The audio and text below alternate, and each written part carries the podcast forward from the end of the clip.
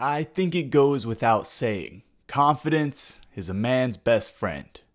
A man trying to walk through life without confidence is like a boat trying to cross the sea without a sail. The boat cannot be directed on the course it wants to go on, and any feeling of control is an illusion. There was an old saying that went like this When you doubt your power, you give power to doubt. When you decide to this world you are worth little, the world is going to treat you like you are worth little. That's the beauty of it all. The world doesn't get to decide how much you are worth to you. They can look at your life, your circumstances, your character, and make a pretty fair evaluation, but only you get to decide your price tag. And am I telling you that if your life is in the dumpster, rejoice knowing that you're some king or queen in your own head? Of course not.